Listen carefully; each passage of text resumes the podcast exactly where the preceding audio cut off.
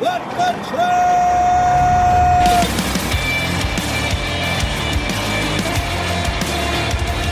You are listening to What the Truck. Are you ready to truck it? I'm Dooner here with Michael Vincent, the dude. Hey, happy second day of vacation. I mean, uh, Blitz Week. Hey, I've been um. so my wife came down with the Rona, so she's been isolated Yeah. in the bedroom for like the past uh, four days. So I've been Yeah. pulling double duty with the kids. Stop by the grocery store, right? Then I stop by to get some gas, and I have a new rest stop product review for you. I've already tried it myself. I didn't like it that much, so one of our guests today suggested I give it to you. Here's a here's a clip.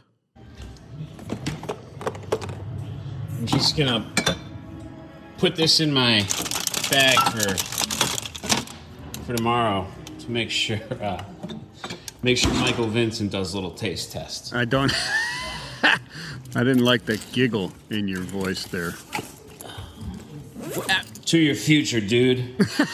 so everyone loves a, uh, a warm uh, Mountain Dew. I got. I, I was going to bring these into the TV team, but one of uh, one of our guests suggested that would be bad for my career. So here's the Mountain Dew Zero Sugar Major Melon Warm. Been sitting in my bag since yesterday. Let us know what you think. Um, what's the chances this explodes all over the place? I didn't shake it. I promise you. Although you know, I'll tell you when I my impression was that the flavors weren't mixed that well. So maybe a little shake up would uh, would do it wonders. I already, it's pink. It is pink. Yeah. It is pink. Are you like a nice typical aroma. Mountain Dew drinker? It's got a good aroma. Yeah.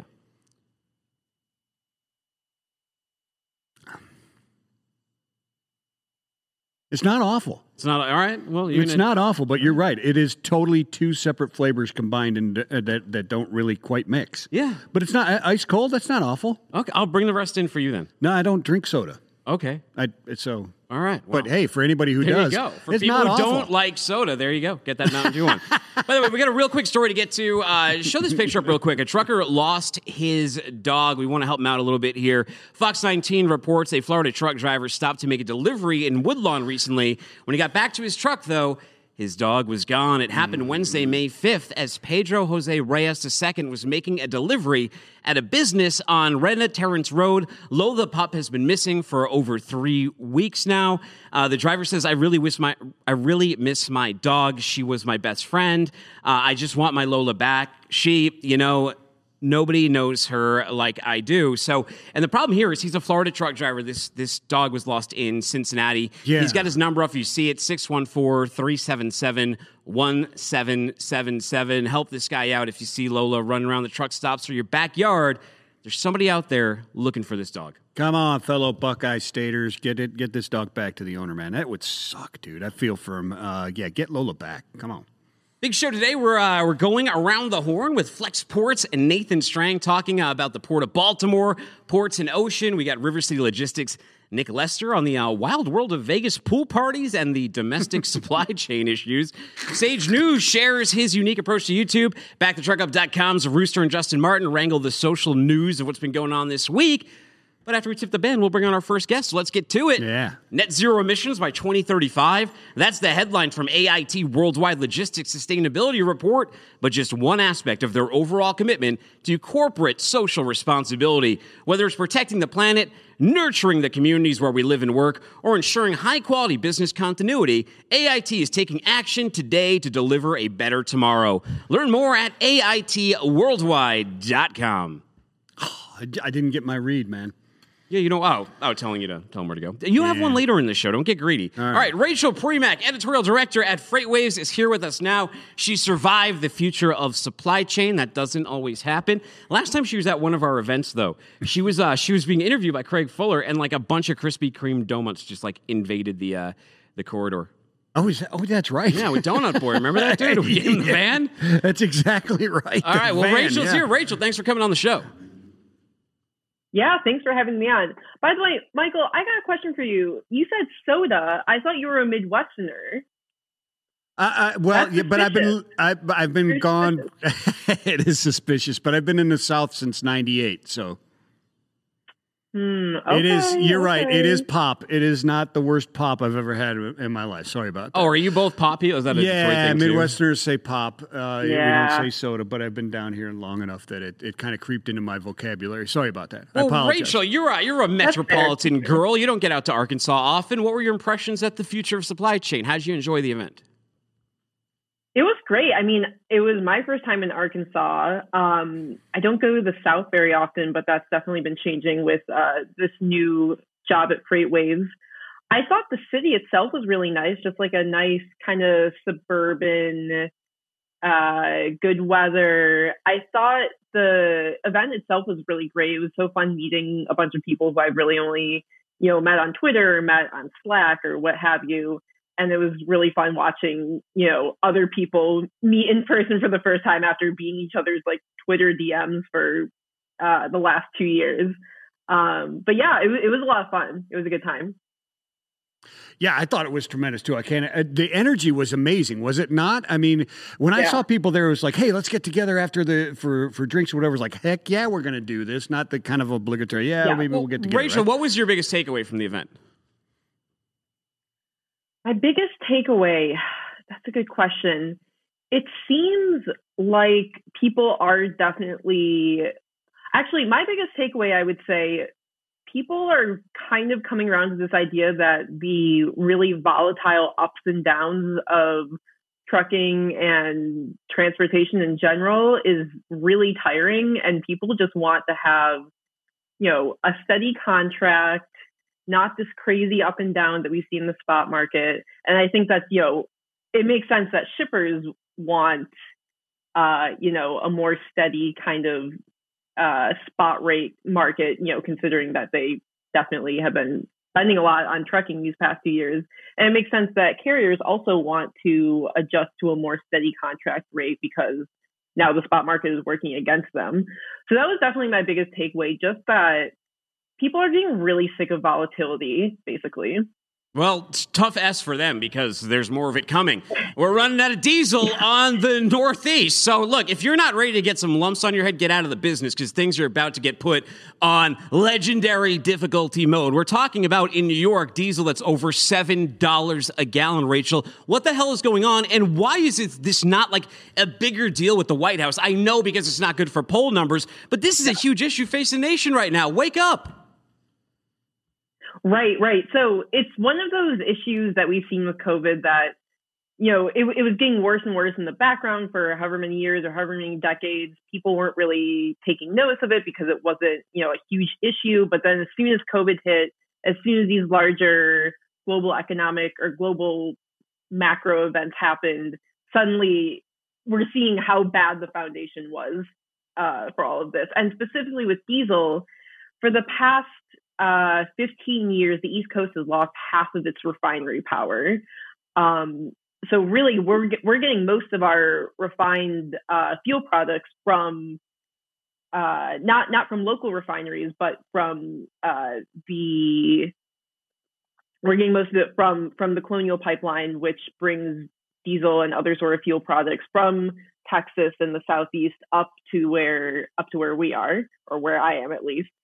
Um, so you know because of that we're we just don't have the same access to, to fuel products that we used to you know 15 20 30 years ago and then on top of that with the issues uh, going on in ukraine and russia uh, the Gulf Coast is exporting more fuel products to Latin America, to Europe, to these other places where they're trying to wean off of Russian fuel.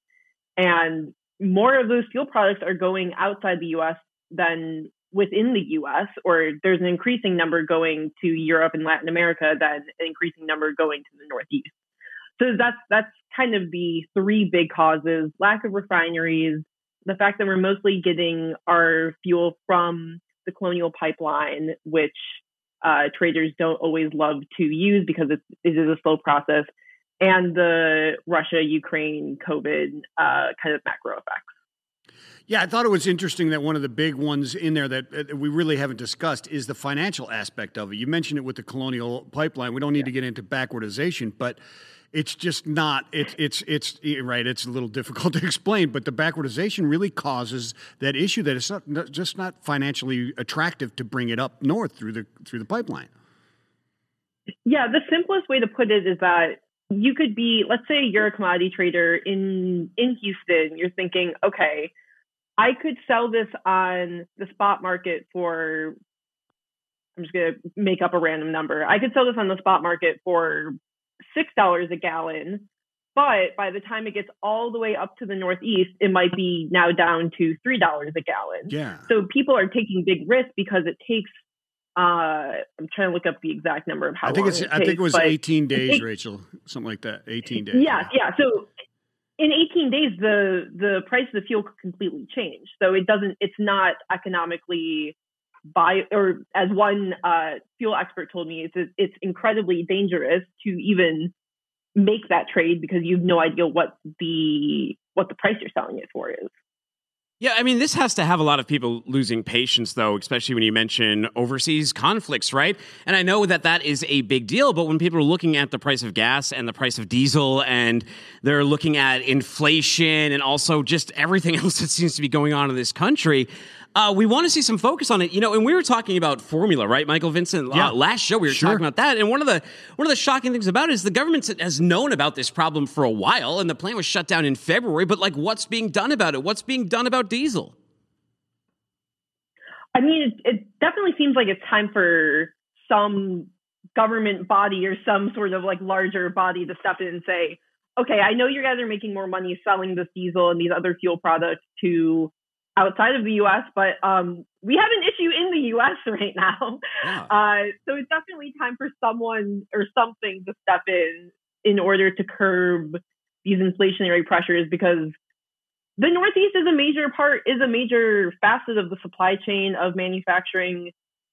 If uh, transportation costs get too high here, it it does have a major effect on how the rest of the country operates. Yeah, I wonder how much of it is is there's that need to keep uh, NATO and allies strong with that type of stuff. Let's move on to to Blitz Week a little bit. Talk about the strategy behind this. Is it just a way to harass uh, truck drivers, or or what are we talking about here? Yeah, yeah. So International Road Check Week is happening right now. It ends tomorrow, the 19th, a Thursday.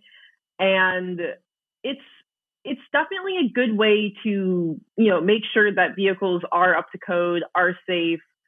Uh, something that, you know, I don't think a lot of people really discuss. A lot of truck a lot of fatal major trucking accidents aren't caused by drugs or drinking or texting while driving.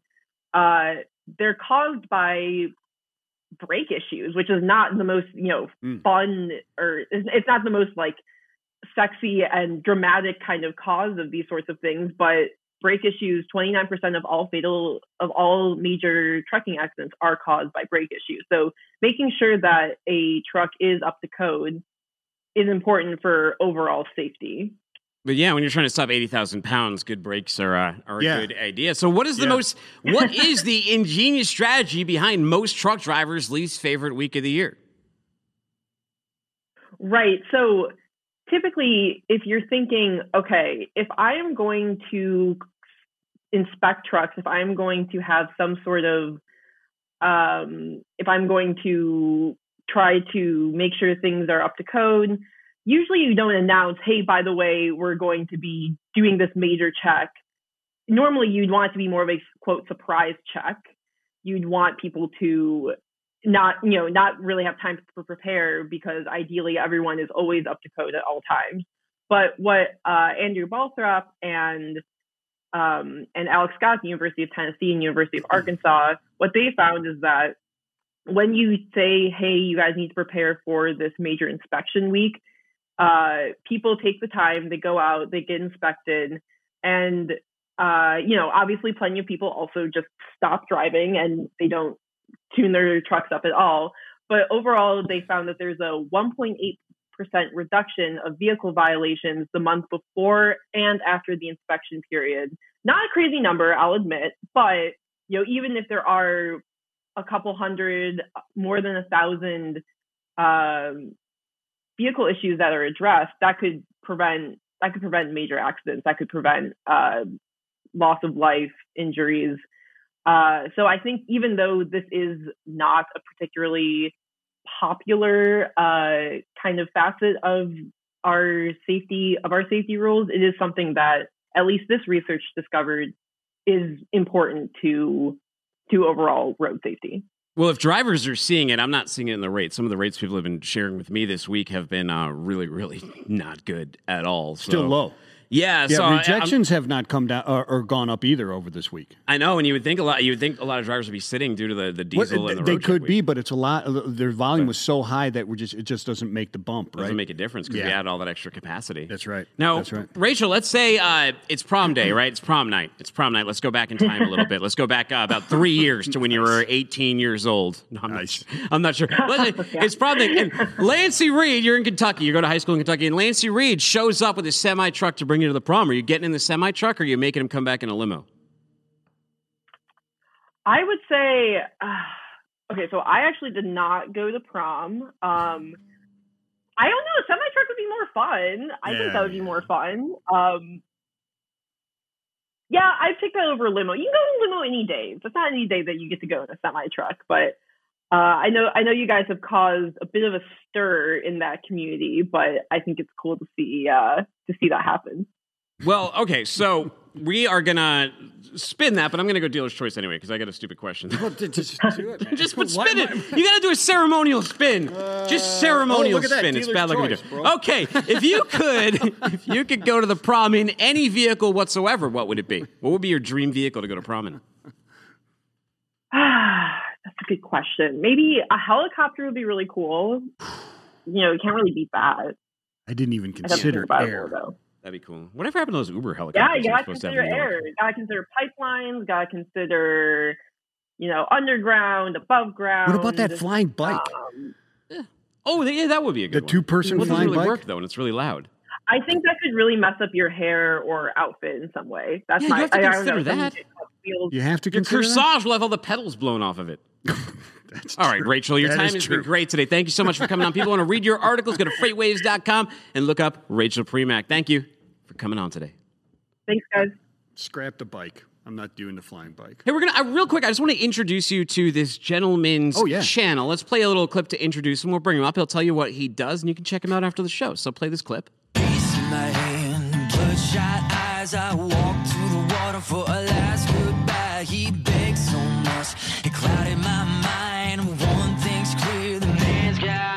This is Motion, and you're listening to Sage on Sage News Live. Yeah, it's Mr. Sage News himself from Sage News Live on YouTube. He's built a freight channel there, bringing freight down to earth to more than uh, 16,000 subscribers. So, Sage, thanks for coming on the show today. Hey, thanks for having me. Hey, t- uh, introduce yourself. I like the uh, I like what you got going on behind you there. Yeah, we yeah, we had some te- technical difficulties. We got that all set up and good. So basically, um, my name's Eric, but I go by Sage. So basically, I'm a freight broker. Uh, I, I specialize in overdimensional freight, and I started out driving tractor trailer when I was 21 years old, back when the, you know trucks didn't have noses. So we started there, and I went into local, and then um, joined the Coast Guard, left the Coast Guard, went back into trucking because you can't get out of trucking once you're in that. Just I don't know what just the way it is. Um, and then uh, became a freight agent um, for uh, for Landstar. And in 2008, um, crash and burn, and I ended up having to make a decision and you know, pick the truck or pick the agency, and, and I stuck it out with the agency.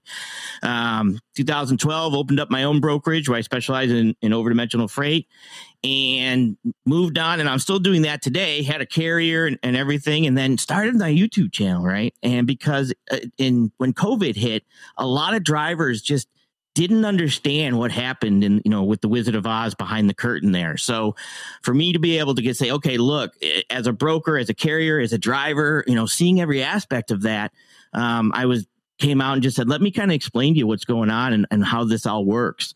And I was hoping, you know, helping a lot of drivers get through a lot of that, you know, the problems that uh, were happening during then, and then just kept growing and growing turned the channel into basically a news channel because there's a lot. And when it comes to logistics, um, you see things from a different point of view, right? So I always tell drivers like they're looking at it through the view of their windshield, where logistics people, brokerage, you know, is we kind of look at it from that top down view, and it opens up their eyes to a lot of other options and a lot of other thoughts on how freight actually moves. Um, it's one of the largest industries in the world, if not the largest.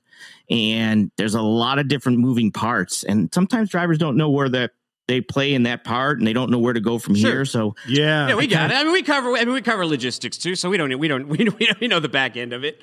Yeah, absolutely. And there are a lot of moving parts. And and through that pandemic, there were a lot of things. And and like you said, you were talking to him, explain that stuff. Yeah. Now we're moving on to another chapter in in freight and logistics. What do you think are the biggest crisis or the biggest crisis in North American supply chains that we're facing this year now as we come out of the pandemic? Well, I, I, it's a lot. Like I think the ups and downs, like can, uh, freight really needs to be consistent. And when you have these ups and downs, there's just these peaks and valleys cause a lot of disruptions in that supply chain, right?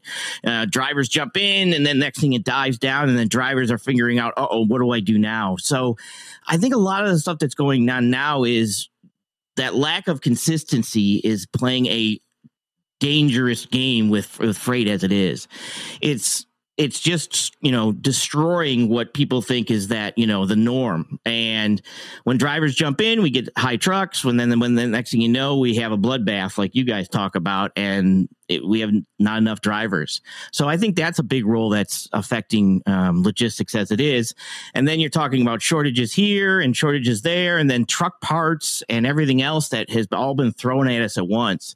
And that's definitely doing some chaos in the industry right now yeah, I, I, I got to agree. I think a lot of those headwinds turn into some of those bankruptcies. We're already seeing them roll roll through, uh, unfortunately. But I mean, that you put your ear to the train tracks. That's what's happening. And you know, we were talking about this a few months ago. Now it's finally showing up in these earnings calls and everything. And we were first Yeah. talking about it. People thought we were like crazy. No, I looked at the earnings, and it's like, well, you looked at numbers from like three months ago. Yeah, we're talking about what's from three months happening right now. That's You want the telltale right. sign of what's happening in the economy? You need to know what's happening in the freight market. You need to watch shows like What the Truck and shows like Sage News. Amen. Sage, people who want to subscribe to your channel, where do we send them to? Yeah, just check out uh, YouTube. Go to the Sage News Live, and you can find me right there. I'll be, uh, I'll pop right up. Now we got to ask Love you. it. So you're going to the prom. What are you picking your date up in? All right, so I'm gonna have to go with the Bluesmobile. I mean, if you can't do it with the Bluesmobile, then I, I don't know what to tell you, right? Cop That's- tires, that's- cop engine, cop suspension, cop everything, right? You cop everything. it. Yeah.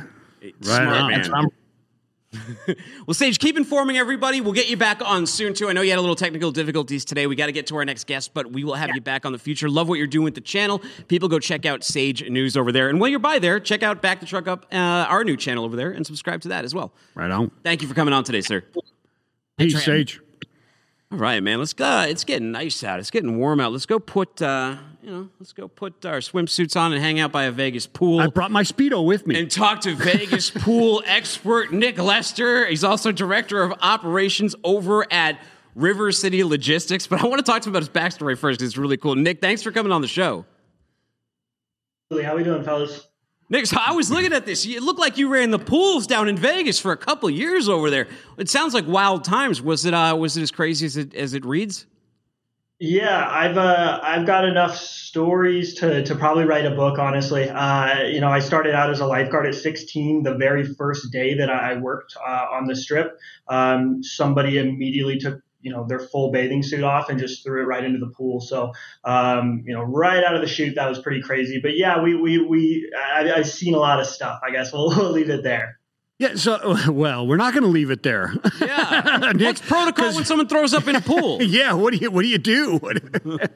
Yeah, that's probably my least favorite time, uh, just because from you know the management perspective, that's a gigantic revenue loss. Um, because you know you got to clear everybody out. Uh, you know, an engineer has to come. They have to fish out all the the, the puke, and then uh, from there they've got to like shock it. They got to wait. Uh, you get a lot of uh, people who are leave. You know, a lot of guests leave at that point. So uh, you know that's a revenue killer for the day for sure. I'm sure it is. You know, I was like, why would you ever leave a gig like that? And Dooner's like, well, just think about just how bad that gig actually was. So is So is it's it run like- people twenty four seven? Yeah. okay. Yeah, yeah, yeah, yeah. Wa- Was it just like, hey, this is going to be awesome, and then after a while, you're like, man, this is like the worst thing I've ever done. No, I mean, don't get me wrong. It was it was awesome. Uh, Yeah. You know, you can't really complain about uh, a pool and you know getting to work outside in the sun. Um, but you know, working in hospitality, uh, it's just the same. You know, working with servers, you're working with a lot of different personalities. But more than that, you know, you're working with a lot of guests who uh, sometimes feel very entitled, things like that, um, and that just kind of wears on you. But more than that, you know, more than the reason why I really got out of it uh, was more of the opportunity that was here, um, but as well, you know, COVID really, really uh, forced a lot of these casinos and hotels to slash their Yeah. budgets. Um, I was actually recruited up to up here in Reno, where I went to school. So uh, moved my family back here, and then COVID unfortunately uh, kind of cut me out of that. So you know, and then obviously this this opportunity presented itself, which uh, a blessing in disguise for sure. Well, you know, we want to highlight something here. Well, like let's Yeah, introduce let's River. City Logistics is something really cool you recently did. Let's take a couple. Let's take a look at a couple of pictures here. It says RCL loves teachers. This was a post on your LinkedIn. Tell us what you guys did over at this uh, elementary school. Yeah, so last week it was uh, it was Teacher Appreciation Week, and that's a national week. Um, you know, I, my wife is a teacher, uh, and she says, you know, any any uh, industry that has an appreciation week, you probably don't get paid enough, and I agree with that 100%. But you know, if there's anything we can possibly do for education that's really really near and dear to every single one of us here. Um, anything we can possibly do, we're, we're going to do it. So it was nice to be able to take care of those teachers with a lunch for the day. Um, and then in uh, unison with that, we actually also funded the uh, fifth grade annual trip. Um, this is a it's a Title One school, so a little less funding, a little bit lower income area. Uh, we funded a trip for them, and they're actually there right now. My wife's there. Um, they're up in Lake Tahoe for an entire week, and those kids are learning about you know ecosystems and astrology uh, and different things like that. And I asked my wife, I was like, you know, how many of these kids are, are from Tahoe, you know, have been to Tahoe, anything like that, because it's 30 minutes away. It's not that far. Um, and she told me that you know basically every single student uh, was has never been there before. So we took care of the buses for that. We took care of a little bit of the payments, so none of the students had to pay out of pocket or anything like that. Yeah, it's really cool to have them uh, go and, and be able to exp- uh, to uh, experience that. I'm sorry about that, but uh, there's that motivation factor, right? That you that you've written about that motivation factor of kids staying in school so they can get to that grade to get to that what is it called the GBOS, right? Yep, the GBOS. Um, I'm not sure if I'm having if that's technical difficulty on my side. I'm sorry. No, you're is. fine. Uh, but we're you know.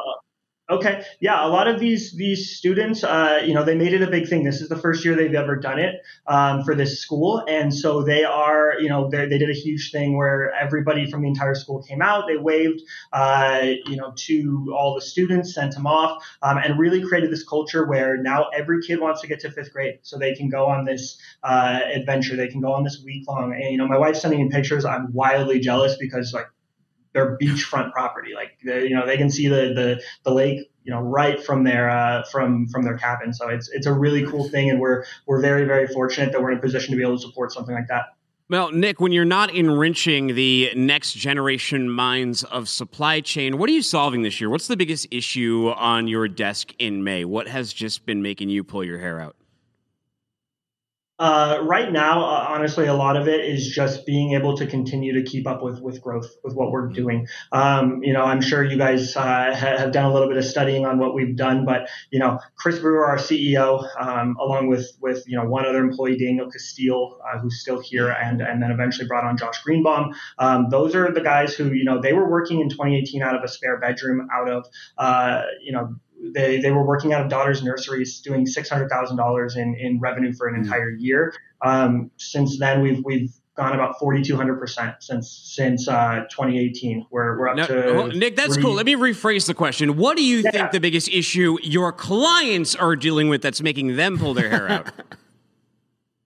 I think a lot of it is probably just, you know, dealing with the people that are knocking on their doors, the people that are, you know, how many people are coming back into this. Um, so I think the biggest thing for us is to continue strengthening those relationships with our customers because, you know, this is kind of a point where the customer now can, can, is no longer just saying, Hey, I need capacity. Now they're saying, Hey, I need capacity. I need somebody who's going to be able to track this thing. I need somebody who's going to know where my freight is at all times. And I need somebody who's going to answer that phone when I call them.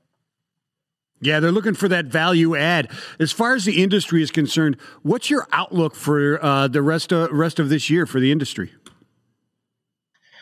you know, in terms of the total overall industry, you guys were, you know, the first people to call it out. at FreightWaves, yourself, you know, you guys had, had brought it up as well. But I think the big thing for me is that we're not really feeling a massive crunch that, that everybody else is. But I think the biggest thing is, you know, that that balancing of of the, uh, you know, the carrier capacity market because you know as, as you guys have been talking about for a long time they, they were severely over leveraged it was an oversaturated market. Um, so you know i think continuing to build the relationships from the brokerage side and treat carriers fairly is going to be a massively important thing. Um, and then you know supply chain issues are going to continue to exist. And uh, you know, one of the smaller things I think about um, that I think is personally, it's, you know, it's affecting us from one one area is so, you know parts truck parts uh, there's a lot of carriers that are running Yeah. very very you know lot, lack of preventative maintenance lack of anything because they know their trucks are going to be down so um, i think you know i could potentially see that causing issues down the line and affecting capacity No, yeah, we we definitely could too. Imagine going to school to be an engineer, and the next thing you know, you're cleaning puke out of a pool. I don't know. I just want to know if anybody Oh, yeah. pulled a squints Palledorous. Do you think anybody's cool? Did anybody pull a squints Palledorous on you and like fake a drowning to get you to come over and give them mouth to mouth? Oh, ooh. No, no. So I uh, so I started out at a pool that was um, part of the Caesars properties that was for like older people, things like that. But it ended up turning into just a party pool. Um, when I was on the manager side, I was at Planet Hollywood, and The, the was where, older like- people pool turned into a party pool. That's that's what happened. Yeah, because it was just it was just cheap rooms, you know. So like Oh. the old people want cheap rooms because that's what they've always expected. The young people say, "Hey, cheap rooms, so we're gonna stay there." Oh, the old people weren't Uh, partying though. Okay, I thought like the old people were like, yeah, cheap rooms. Let's just people. get wasted. Yeah, all day. It's right? that slippery slope, man. Cheap Yes. room. Next thing you know, you got pool parties and puke in the Exactly. pool. I Seen it a million times. It's happened way too many times now. so if you could show up at the prom in any vehicle, what would it be, Nick? Yeah, I've been thinking about this a lot since you know watching these previous interviews, and you know I'm about as millennial as it gets, so it's probably gonna be like a Tesla Roadster because I'm trying Okay. to show off that speed. All right. All right. I mean, the real answer is cool. the Batwing because then you can take you know your date up to the moon and you you put the Batwing against it up in the sky and. Yeah, all Everyone right. wants to That's not right? bad. Yeah, The bat yeah. like, I like it. it. I Well, like Nick, it. people want to reach out to River City Logistics. Where do we send them to? Yeah, we're on LinkedIn, we're on Instagram, Facebook, uh, all of them just River City Logistics uh, Inc. Um, and that's where you can find us. All the content we're putting out. Cool. Thanks for coming on, sir. Appreciate your time. Yeah, appreciate you guys. Lifeguard. All right. You're, let's see here. We got to read before we get to Nathan, don't we? We have one more. Uh, your yeah, we got one, yeah. your customers and investors want to know that your company is serious about sustainability. Show them the depth of your commitment when you rely on AIT worldwide logistics for your freight forwarding needs. From scope 3 carbon footprint reporting to calculating emissions at the transaction level, partnering with AIT sends a clear message to stakeholders. You mean business when it comes to sustainability. Learn more at, here you go, tell them to. Hey, go to AITworldwide.com. Thank you. I get very few places. I know you got life. defensive about it on last read. I gotta keep right. my got to keep my uh, my real estate, man. It's not Doctor Strange, it's Nathan Strang, He's director of Ocean Trade Lane Management at Flexport, and he's joining our multiverse of madness right now. Nathan, thanks for coming on the show. Hey, thanks for having me on again. You ever uh, clean puke out of a pool? Uh, yes. Uh, what, Did you get paid growing for it? up, my family, uh, yeah, my family had it. Well, not well. My family had a pool installation and servicing business, so Oh, I spent many summers cleaning all kinds of things out of swimming pools. So Hey, so I've seen Ryan, um, your, your CEO, uh, he's been posting this lion all over the place. I think he got an early access to like a DALL-E account or something. I, I envy him greatly for that. But is that really the new logo for Flexport? Is it that logistics lion that, that Ryan's been making on his app? no, I, I just think that Ryan found something that would turn his thoughts into pictures and just fully went with it. I mean, who wouldn't? I, I thought it was great. Um, but yeah, he loves technology and anything that he thinks um, is a leap, uh, he's going to go for. So that that was a no brainer for him. Well, then it would Wow. make sense that Flexport is number one on CNBC, CNBC's 2022 Disruptor 50 list. And first of all, congratulations to you, but also congratulations to the entire industry. One fifth of the companies on this top 50 list were in logistics. You had other companies like Lineage Logistics, Convoy, Flock Freight, Cloud Trucks, GoPuff, Airspace, and Exotech, just to name a few. But Nathan, why do you think Flexport was number one this year? Uh, hard work and dedication. Uh, it's our mission. Our mission is to disrupt. So if we're not number one, I mean, I'm not going to say we're doing something wrong, but we definitely need to lean into it harder. That's that's what we're here for. We're here to disrupt the industry, and that's the value I think that we also bring to our clients. And I think it's why you see so many in that list is with everything going on out there, with all the challenges that we're hearing on the ocean side, on the trucking side, warehousing.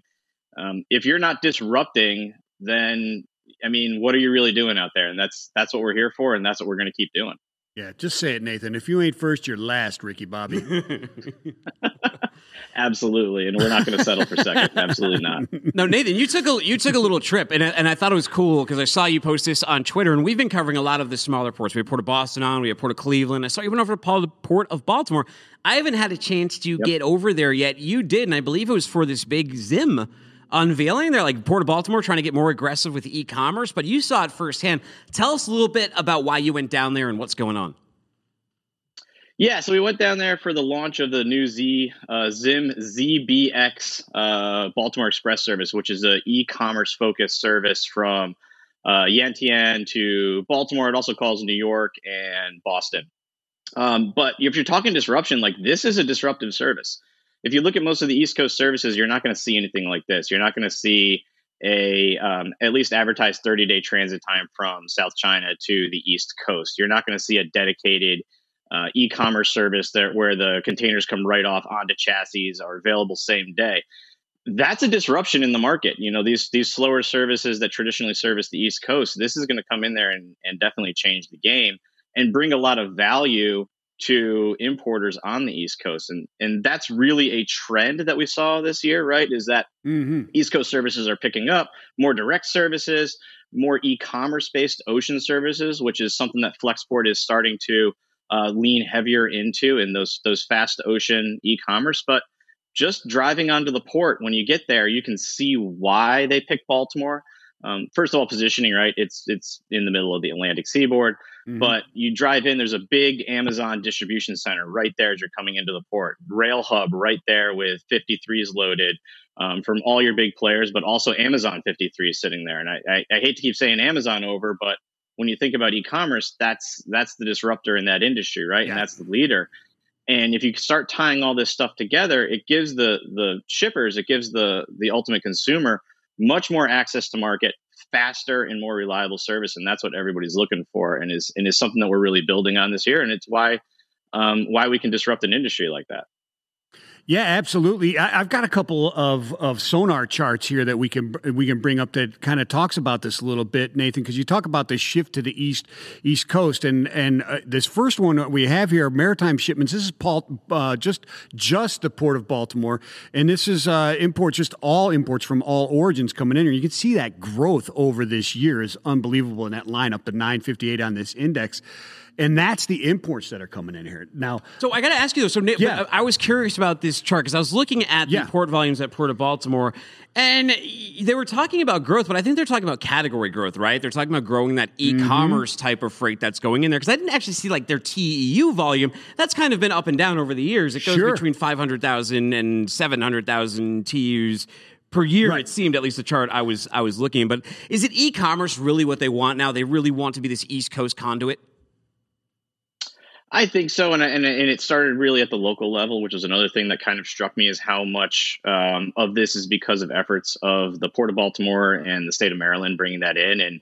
I know a lot of the the talk right now is on what the federal government can do, but like bringing in that local leadership because that's who your e-commerce consumers are, right? It's the local consumer, and also, you know, e-commerce is, is, the turnover on those products is so fast, right? So you want to get to market, you want to get online, you want to get shipped, you want that next day prime service.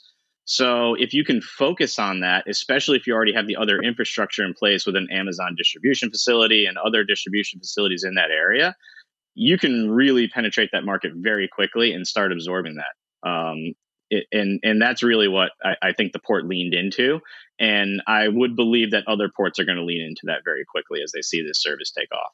Yeah, absolutely. And that and that chart was uh, shipments. It wasn't TEUs. So that's okay. why I picked the shipments there because sure. you're absolutely right. That e-commerce could be a fraction or multiple TEUs. The next one you mentioned, you mentioned the rail. Look at these inbound rail 40 containers on. This is this is against uh, Los Angeles, uh, which is in the blue. Baltimore is uh, in the orange there, and you've got uh, uh, Elizabeth and Savannah in the green. You can just see this. Look at that hockey stick just boom with the uh, with the rail imports coming into Baltimore. And if you take that out of there, you can see that the East Coast is really kicking the West Coast butt as far as increases, right? As relative. But man, wow. Baltimore just throws it. So wait, what was the out. what's the what was the catalyst here that that made this jettison up so high? So you've got this. Well, you got the new service that's coming here, Yeah. but it's coming into that East Coast, and you've got those backups that started happening in Savannah and and EWR, et cetera. Gotcha. So you start looking for the lesser ports that come there, and you can see it even on the truckload, which is the next one that's right here. Now you move it over to the truckload, and this next chart right here, you can see again Baltimore in the orange up thirty nine percent with EWR up forty percent. Just kicking the West Coast butt as far as those port cities with their truckload and rail uh, inbound. Unbelievable. They're getting uh, they're getting aggressive over there, Nathan. Too. Under Armour's putting. Look at this world headquarters that uh, Under Armour's putting right by the port uh, as well. This thing looks uh, this thing looks massive. Is, is that going to cut into port space though, or, or no? Um, I don't know exactly where that is. I know that port space is a is a hot topic, especially here on the West Coast. You see what's going on up at Oakland Yeah. with the new baseball stadium. Um, but you know, I it, I don't know. I assume that it it, it kind of went on some open land, but that's impressive. Um, I would absolutely love an office with a football field in the middle of it. the Yeah, only reason I. I bring it up is because it says that it's it's at Port Covington, and then you I mean you look at what's going on with Oakland Mm-hmm. and like space at a premium, but they're giving that space to the A's at the port. So. Um, you know that's an issue as well. But speaking of ports, you are closer to the West Coast ports. The big storyline last year. Um, Mm-hmm. I've actually I was reading someone on LinkedIn yesterday. I think it was Ian Wyland. He works in the drayage space, and he was complaining about how even to this day issues still persist at the port, even with China shut down and everything. What's going on on the West Coast right now? Yeah, I think on the West Coast, um, we're still seeing obviously ships at anchor. Uh, there's still a backlog. There's still 30 plus ships off Los Angeles, and and even though that volumes are lower than they were last year, I think that the port came out yesterday and said it was still their second highest April ever. Um, What we also tend to see, right, is unfortunately, if volumes do decrease because volume pays the gates, you'll see gate closures. So we've seen that a couple weeks where night gates, weekend gates were closed just because there wasn't enough um, volume coming in. So I think what Ian and and we know Ian pretty well. He's one of our uh, one of our great partners here on the West Coast. Is is that how do we sustain a level of service no matter what the volume is, right? So the port is humming, whether there's a lot of containers coming in, there's not a lot of containers coming in, and and that you can get that kind of predictable level of service no matter no matter what day of the week it is or time of year it is. So Yeah, and, and Ian's a great advocate for the trucking community, especially drayage here in LA. Yeah, so uh, with the IL, uh, ILWU talks, right, that are coming up here, and and their persistence in trying to keep automation and and technology out of there, is that a non-starter? Is that uh, how are those talks going? Um, I wish I could tell you. I wish I was in the room with them. I, Yeah. I don't know. Uh, we're gonna have to see where it goes. I I know that both sides have concerns. I I don't think, from what we are hearing, that they're that far apart. Though I'm really hopeful that they'll come to a settlement Oh, and good. we'll kind of see where it is. Um, but yeah, I, I I wish I was a fly on the wall for those. Yeah, but right. not. Well, aside from those talks, what are you watching, or what do you think that your partner should be watching in supply chain as this summer moves forward?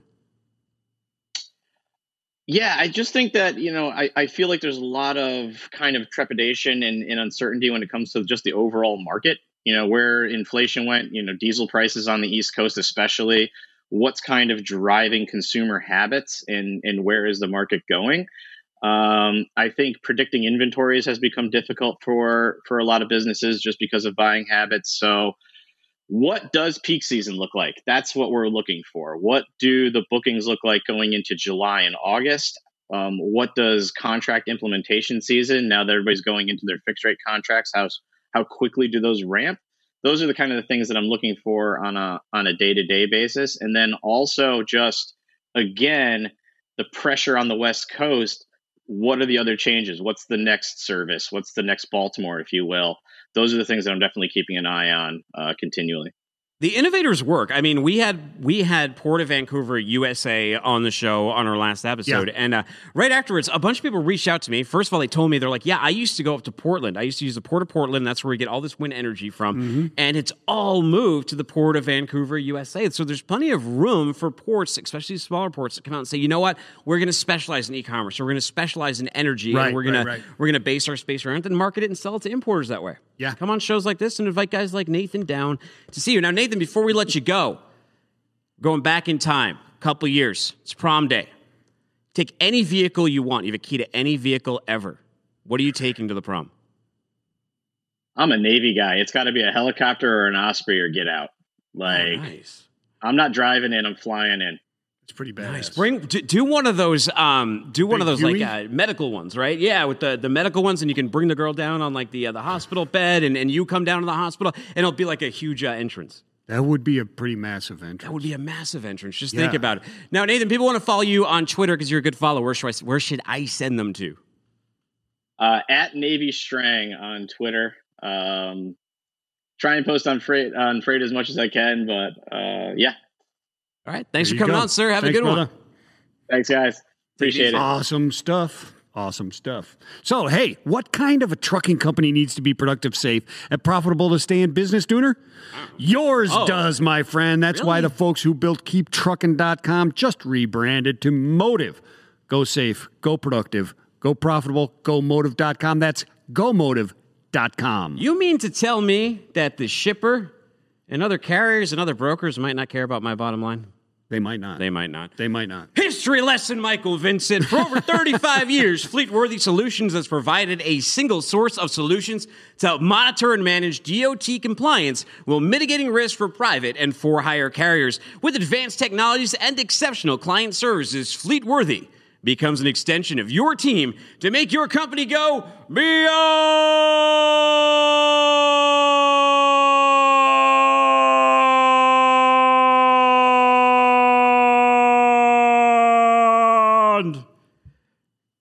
compliant. You know, if you do this, it gives it an extra added dimension. It really does. It really It really does. does. Let's I play a love little video here. Boop. Topic one video. Throw it up. You normally only see stuff like this in like a bad 1980s, you know, rom com. A kid goes to prom wearing jeans, and he rolls up with this real nice Peterbilt, and the principal denies him uh, going to the prom. And then, if that wasn't bad enough, word leaks out on social media about the whole situation, and now a bunch of truck drivers are planning a convoy over to the high school unless the uh, principal lets him go back to prom with his truck. Gotta love truck drivers getting together for another convoy.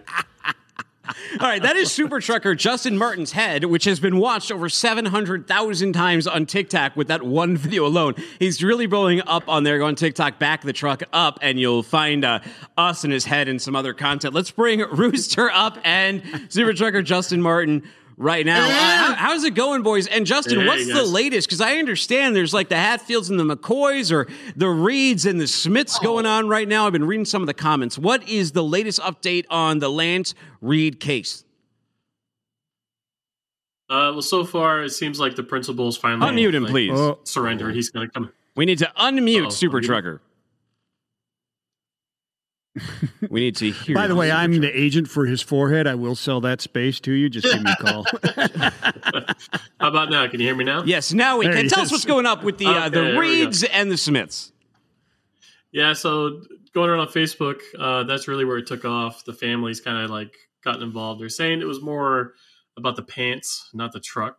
Um, they got the pants situation taken care of. The principal's kind of really been put under a lot of pressure to come out and publicly apologize. He's agreed to. Um, I don't think it's going to just stop the trucks. You know, who knows how many are going to show up, but they're still pretty livid. Do you think there, you think trucks are going to actually like show up and drive through town honking the horns and stuff? Like, what are they going to? What is what in their head? What's the resolution here? Like, you have like a, a Yeah. circle of semi trucks, and you get the principal in the middle, and he apologizes to Lance like Reed. I'm just wondering what the end game would be. That would make some for really good TV, but I think with diesel prices right now, uh, it might just be talk. Might just be talk. well, speaking about spot rates and diesel fuel, Rooster has it, but we got yet another. wrong, guys. we got another TikTok to introduce it first. Play that one. That soft little rumble you hear off in the distance that's getting quieter and quieter over time is the sound of every single truck shutting off for the week because of uh, Blitz Week. Then you got the spot rates here getting ready to squish Indiana Jones going downhill, and you got diesel being record high. I don't see how anyone stays in business this way. Yeah, it's rough. We're down a gonna dollar three on those dry van spot rates from the peak earlier this year. If you can show this chart, we're down a dollar three. We're down thirty-seven cents from where they were a year ago at this time. So people, you've been using those seasonal comparisons. Get out the door. Tell us what's going on, Rooster. What's going on between the spread between this fuel and these spot rates? Uh, it is only getting wider. I mean, the, w- w- I looked at the PADD one inventories for the report, and we're at down a million barrels from last week. I mean, we're not replenishing this, the amount in the in the inventory.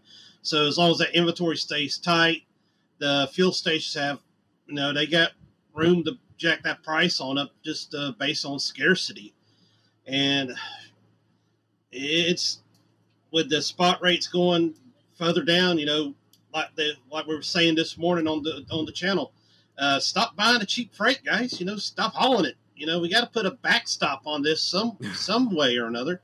The, the, Yeah, you got to get the everybody to desperation. go. Does this, does this speed exit. up? Does like is this, as things get worse, as, as people get more desperate, do you Yeah. do you see this uh, deceleration of the spot market going even quicker, Rooster?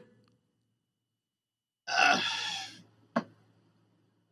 well, as they say, there's a sucker born every day. As long as the brokers know they can keep keep decreasing the spot rates, you know these guys still take them.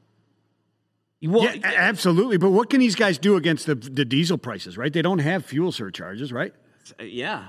I mean, A lot of shippers think it's in the fuel, though. They go, "Wasn't that in your FSC?" It's like, Yeah. nah, it's not making up for the, the the the blow that's going on right now, where you're you're making less. You're making two dollars less per mile per shipment. yeah. Well, if, well, fuel surcharge is calculation from the government. You know, it's Yeah. not something that's negotiated per contract. So, and you know, there's always this delay between what the fuel price is and what the FSC gets calculated to, and, and sometimes it's enough. But right now, that, that gap, that what four, or five, almost five dollar gap between rates and fuel, Yeah. it's not making up for it. No, it's only getting worse. And when you look in the northeast invent- northeast inventories, run over freight there.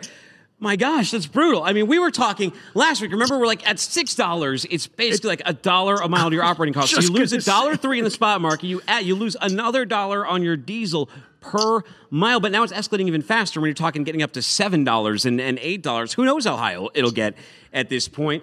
Makes me want to rage a little bit, but maybe not as much as this guy. Let's take a look at the next video. This is classic. Cruising now. It's a bright day. I mean, Yeah, it's clear. is. It's clear as a bell out. day. You can see exactly what's going on.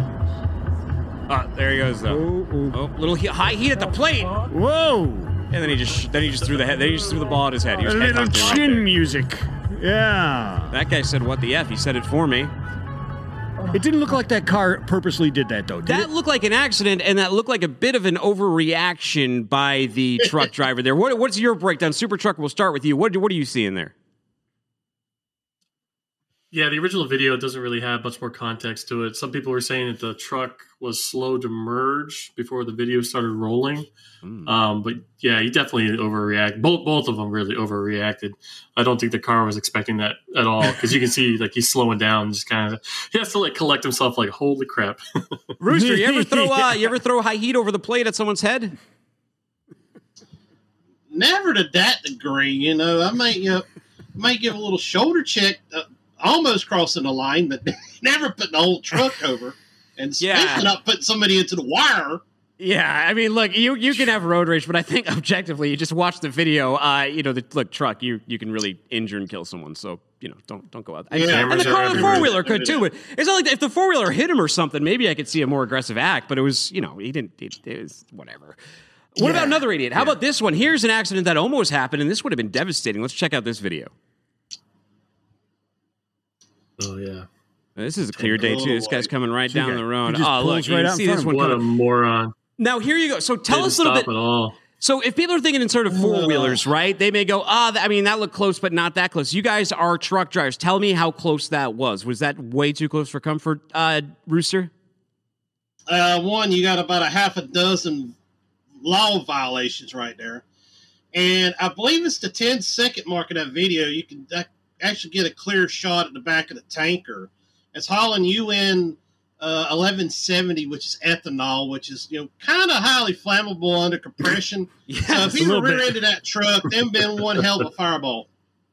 It would have. So is this is he far enough away that he should have been braking? I mean, if this this occurs, who's at fault here? Are they both, or is this a failure to brake? That's a tanker driver's fault. I mean, Yeah. he- one, he ran the stop sign. Two, you're hazmat. You should be checking both ways several times at the stop, going through the turn, and th- th- this is just complete failure on that. Uh, I believe it's Questliners was the company that the truck belonged to. That's that's their driver's fault right there. Next topic. That, that's definitely Next what topic. the. Next topic. We're running low on time. Road check week is now. Let's take a look at the next video. Hello, officer. Where's the video? I don't know. I heard it. I did too. There we go. Driver. Hello, officer. Hey, we're showing you're about 200 pounds over on your drives. Oh, yeah, that's because I got your old lady in the bunk. Oh, oh, oh, oh no! Have you ever spoke to a police officer, or a DOT officer like that, super trucker? I have not. I had a co-driver. We got pulled over in Texas one time at a uh, border patrol checkpoint, and the uh, officer rolls up to us on the truck. He asks us if we're American citizens, and my co-driver says, "Are you?" And we almost uh, went to jail that night. Oh man, that'll get you sent to the back of the soup line. Rooster here, go find Rooster at Rooster BTU on the Twitter. Find Justin Martin at Super Trucker. Find me at Timothy Dooner D O O N E R. Find him at Vince the Dude. Follow back the truck on the Twitter. Don't be a stranger and tell him how to be. Hey, peace and love. Spread it everywhere.